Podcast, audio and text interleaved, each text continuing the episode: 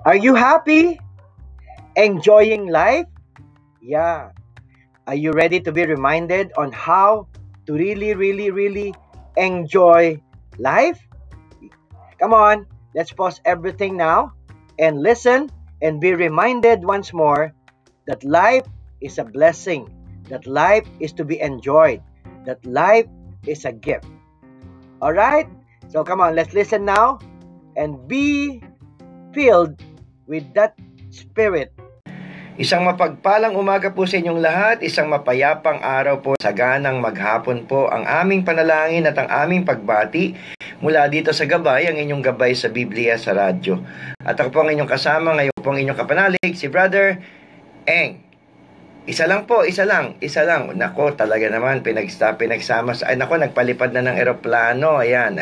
Anyway, sige lang po, mak, ma, makapagbigay lang po ako ng ngiti at, uh, at uh, konting halakhak sa inyong mga mukha at sa inyong labi, ay okay na po ako dyan. Kahit pa paano, naiibsa ng inyong mga suliranin, naiibsa ng inyong mga agam-agam at mga kagulumihanan, okay na po yan, okay na yan. Sige, just keep on para magkaroon po ng tinatawag na conditioning ang ating mga puso at ang ating kamalayan at magkaroon po tayo ng mapayapa, masagana at mapagpalang umaga, mapagpalang maghapon at mapagpalang gabay at patnubay ng ating Panginoon. Yan po ang ating panalangin para sa inyong lahat.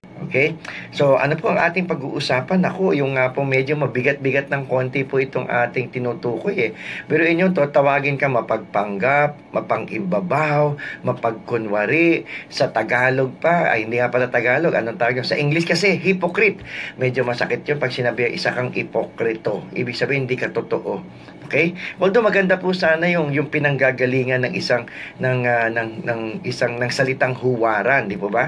Uh, alam niyo po ba yung huwad which is actually pag sinabing huwad ay fake ay galing po yun sa salitang ugat na huwaran. Ano po yung huwaran? Yung po yung model.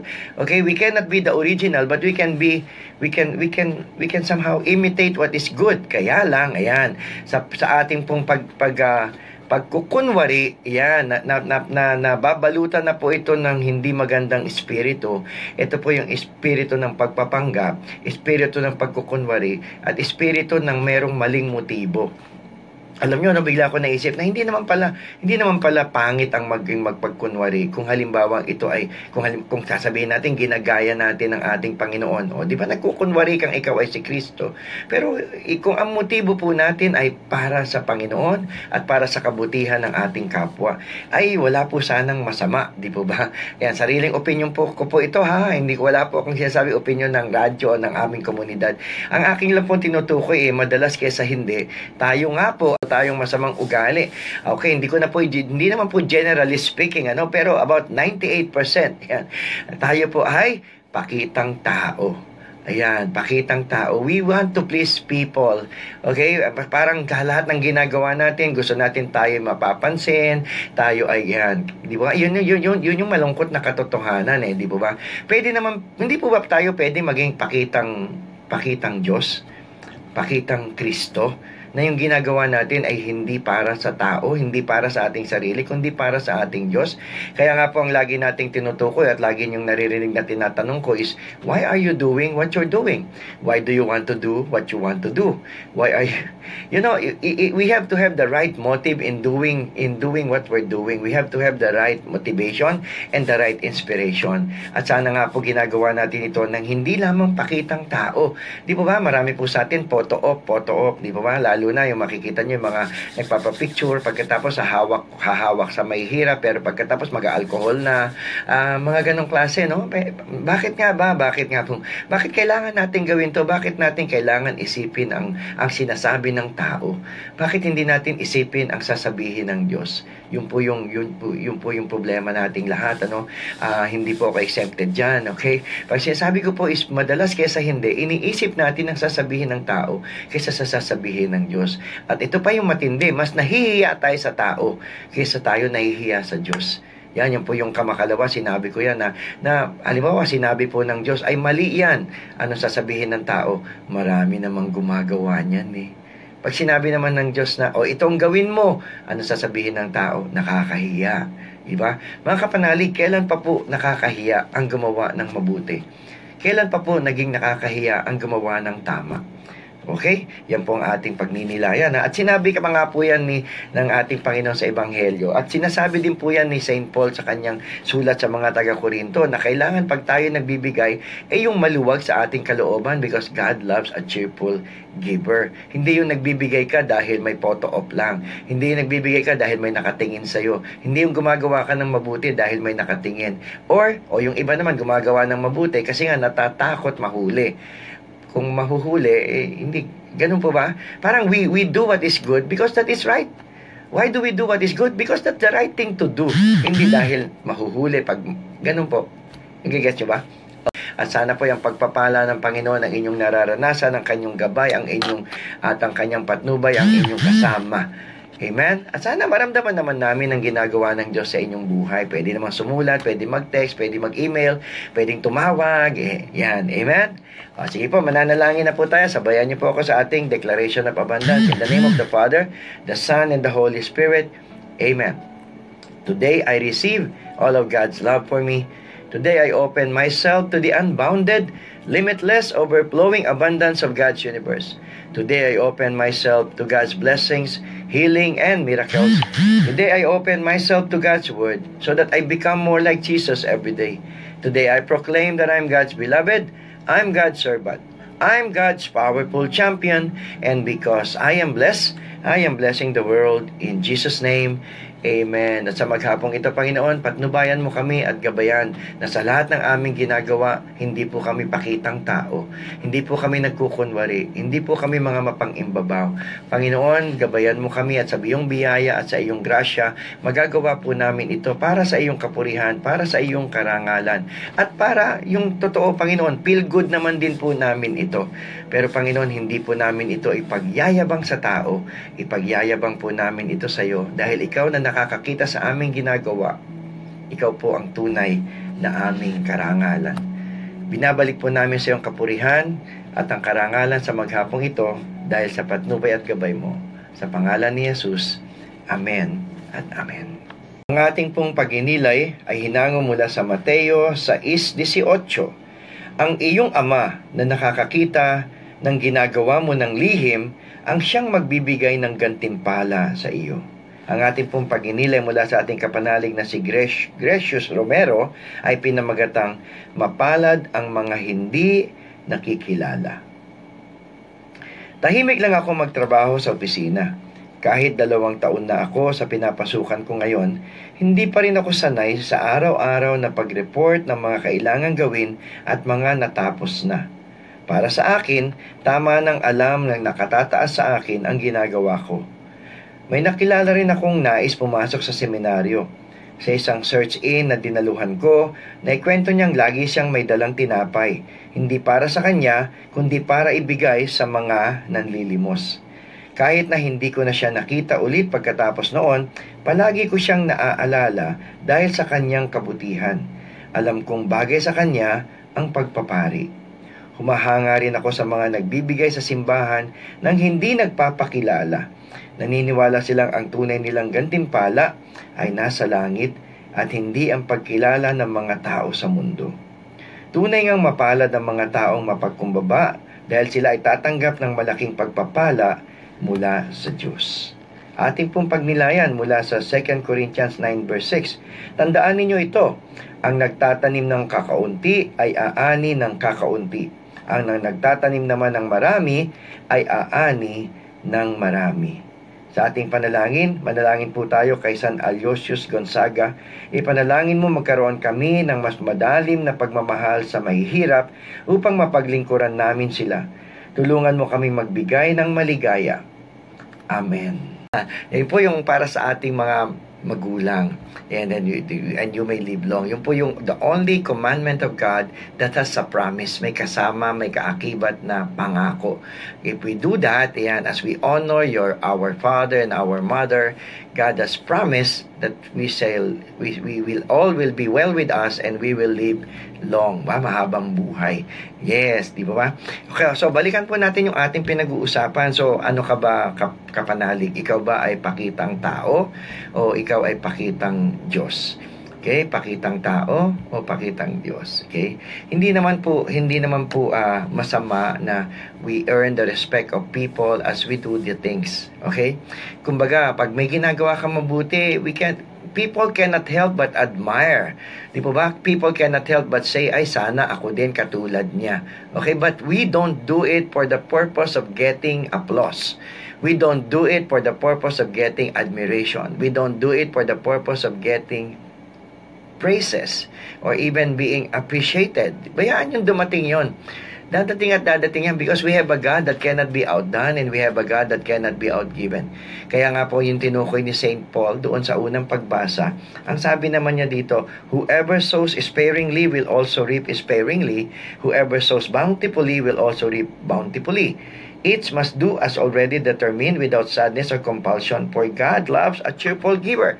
So sa ating ginagawa, kung konti yung ginagawa natin, eh wag kang umasa ng marami ang balik. Kung marami naman yung ginagawa natin, eh pwede nating asahan na marami yung balik. Pero hindi po rin yung, yung ating motibo eh, di po ba?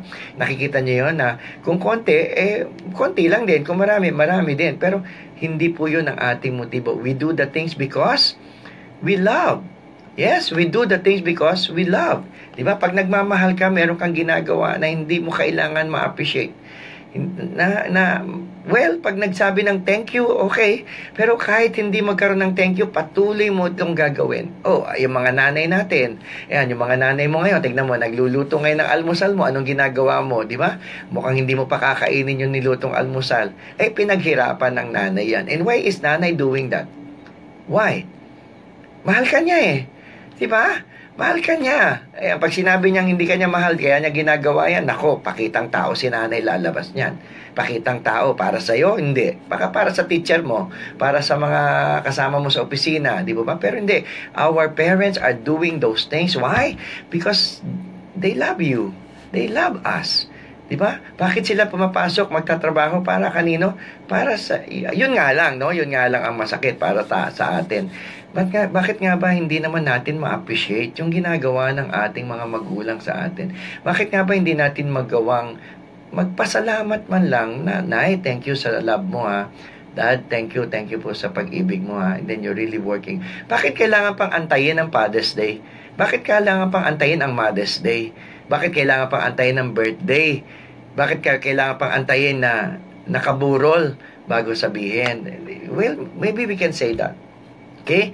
Wag, basta ta, ang sabi lang po sa atin ng ating Panginoon, sa ating ginagawa, wag tayong maging pakitang tao. O wag, wag ko na pong baguhin. Wag na natin gawin mapagkunwari, mapagpanggap, mapangimbabaw, malalalim pang Tagalog yun eh. Yung naiintindihan na lang natin na Tagalog.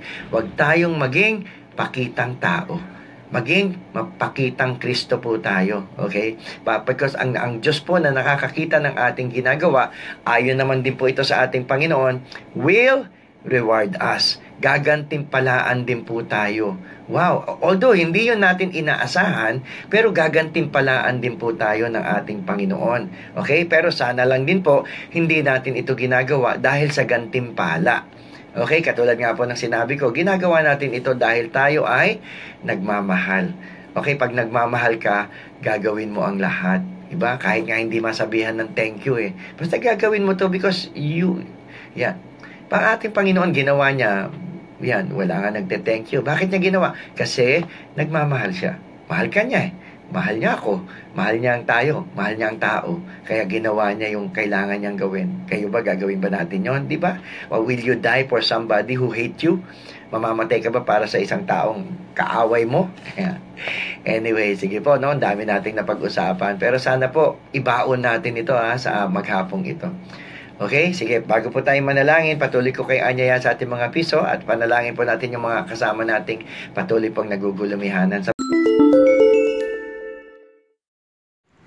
Everyone comes from a mother.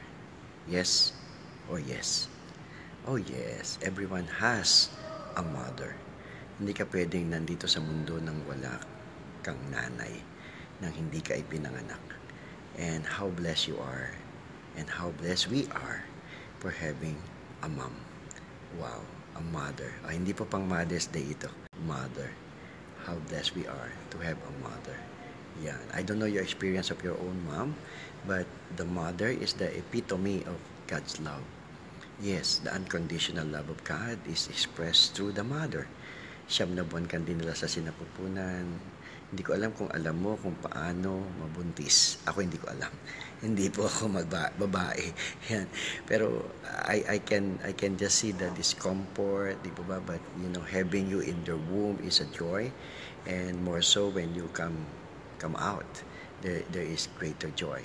And the sacrifices that a mother would offer for someone like you to live. Wow. 'Di ba? Ikaw yung nabuo sa loob ng sinapupunan and ikaw yung inalagaan, kinalinga at inaruga. Alam niyo yon yung sakripisyo ng nanay, napapansin niyo ba? Napapansin niyo ba ang sakripisyo ng isang mother? Yes, o lalo na kung nag-iisa ka. Pero kami, siyam kami. Biruin mo, siyam kami. Inalagaan ng nanay ko. Labing isa yung ipinagbuntis niya. Wow. Okay? That, well, a mother is a, is a person that every person is blessed with. And God uses a mother to express to us how much He loves us to express to us that He has created us and that He has given us a mother to take care of us. The care that He wants to give to us, He passes through a mother. Wow. Wow. If you have a mother, thank God. If you have a mother, praise God. If you have a mother, be grateful because you are blessed. Who is your king? You have a king? Yeah. Ako alam ko ako yung king. But it was unfortunate for me or it is unfortunate for me that my wife is the ace. Ha ha ha. It's a joke. Yeah. But serious, seriously speaking, kailangan meron tayong hari. At ang malungkot, in the same way that a doctor cannot heal himself, you cannot be king of your own life you got to have a king. Then you become a subject. Then you've got to be a king to others, maybe, but you cannot be a king to your own life. So, what does it mean then? It means you've got to nominate a king for yourself to rule your life, to lead your life, to God, to guide your life. Yes? Oh yes, I'm referring to God, of course, di ba?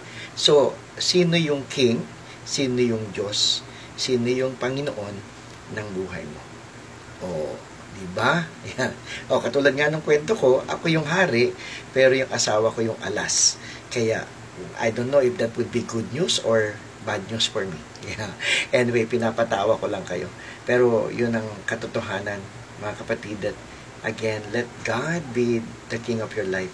Let God be the Lord, be the mighty King, the mighty Savior, the one to rule your life, the one to guide you and lead you, the one to bless you, the one to allow you to live an abundant life, the one to bless your life to its success, the one that will keep you, the one that will bless you even more, the one to make you the person that you want to be, or should I say that He wants you to be because He is the King, the Lord, the Master of your life. If God is the King of your life, you can never go wrong. Yes, that's what I'm telling you. You can never go wrong because He loves you so much, He doesn't want you to go wrong. He wants you to be the best of who you can be. Yes? Do you enjoy what is yours? Or better yet, do you know what is yours? Kaya mo hindi ma-enjoy, hindi mo alam eh, di ba? Pinipilit mo yung gusto mo, akala mo hindi iyo. Yung iyo naman, akala mo ay iyo na. well, how do we how do we how do we reconcile that in our mind, in ourselves? Ah, come on, let me just put uh, some thoughts in your heart. Apparently, you don't know what is yours and you don't enjoy what is yours. Very likely, let me give my assumption, because you are not looking at on what is yours. You are looking at someone else's, or better yet, somewhere out there. Or better yet, the things that are being enjoyed by people, and you look at it and you say you don't have it. Wow. Wow. Kahit anong gawin mo doon, nakaka, well, maawa ka sa sarili mo kasi nga, hindi mo alam kung ano yung meron ka. Hindi mo alam kung ano yung hindi mo na-enjoy. Yeah. Yun ang kwento doon eh. Parang, you are supposed to enjoy what is yours and what is already yours or what is to be yours.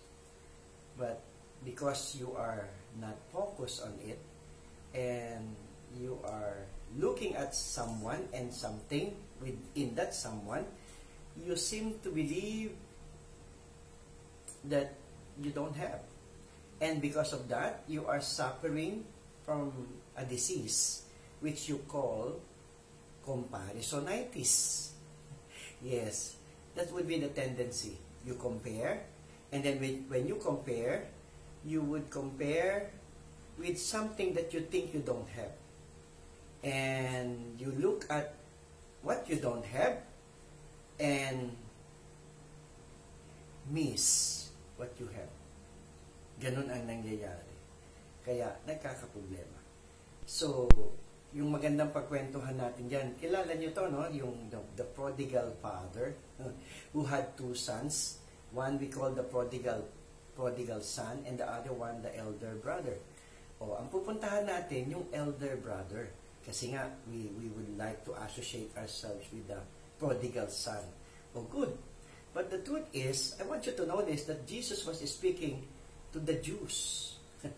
and he is when he when we talk about the elder brother, the elder brother, these are the people, the the leaders of the Jews and the, especially the church leaders, the Pharisees. Yes. Tapos ang tinitingnan nila yung prodigal son. Yeah, technically they are the favorite or the VIPs of Jesus in that time. But, you know, yung sinabi sa kanila nung ama ang maganda. Oh, huwag na natin pag-usapan yung prodigal son, ha? Yung elder brother na lang. From afar, narinig niya ang ingay sa bahay. Bakit may, kwent, may kantahan, may, mukhang may tugtugan, mukhang may celebration. Pagdating niya doon, pinuntahan siya ng lingkod, ng, ng isang uh, katulong. Ano nangyayari? Eh, yung kapatid mo, bumalik. Yan. Kaya ayun, pinapatay ng tatay mo yung baka, binalik sa kanya, dinamitan siya, dinalik ng singsing, binigyan ng sandalyas, ayan. Ayan na, biglang nag-alboroto ng damdamin ni elder brother. At nanunumbat na. At nanunumbat na. Sabi niya, ako nga, kahit isang kambing, di mo pinagpatay. Diba? Para makapag-enjoy ako sa barkada ko. Samantalang ito, itong itong itong itong anak mong to, ganun ba, no? Uh, nilustay ang yan, alam niyo napakalalim ng pinanggagalingan ng elder brother. Napakalalim. Why? Isa doon will be kumbaga yung pwede niyang isipin na yung mana ko akin na lang ngayon may kahati na naman ako that's another story that we need to talk about pero ang maganda nating pakinggan nung sinabi niya na yan sa tatay niya na ako nga, ni hindi mo mabigyan ng kahit isang maliit na guya or, or a kid, yung kambing. Hindi mo man lang eh. Samantalang yan eh. Alam mo, sabi sa kanya ng tatay niya, bakit hindi ka humingi? Ito, pakinggan niyo maigi. Everything I have is yours. Everything I have is yours. And that's what is Jesus telling each one of us now.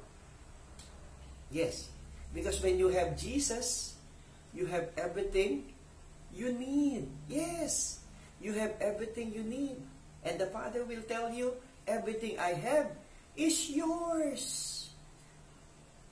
But why don't you enjoy it? Kasi, oh ayan, huwag na tayo magturuan. Basta tignan mo na lang kung bakit hindi mo na i-enjoy ang buhay. Baka ikaw rin pala. Get? Alright. Come on, let's come before God and and ask for His forgiveness and let us be restored, reinstated. Then we receive that anointing once again and we are empowered to enjoy, to enjoy life and enjoy everything that God wants us to enjoy. Every blessings that God has given Sabayan niyo po ako sa ating prayer of thanksgiving surrender sa ngalan ng Ama at ng Anak at ng Espiritu Santo. Amen. Lord, I receive every blessing, every miracle, and every healing that you want to give to me today. And because of this, I will become a rich blessing to others. Lord, I surrender my future to you. I place my entire life into your hands. I also surrender my family and friends into your care, knowing that you love them more than I can ever love them. I pray all this with a trusting heart. In Jesus Christ's name, Amen. Ang aming mga panalangin, O Diyos, kasama ng mga panalangin, hindi man po namutawi sa aming mga labi, lalong-lalo na po para sa aming mga kapanalig na nakikinig at pati hindi po nakikinig, ay inilalapit po namin siya na may pagtitiwala at pasasalamat sa pangalan ni Jesus. Amen at Amen. O, pansamantala po kami nagpapaalam. Salamat po sa inyong pagsama sa amin. Salamat po sa iyan. Sa, sa, sana ipanalangin niyo po kami, ha? Okay? So, ating, tanggapin po natin ang mainit na gabay at patnubay ng ating Panginoon sa maghapong ito. You need to enjoy life. How? Enjoy Him and enjoy life. God bless!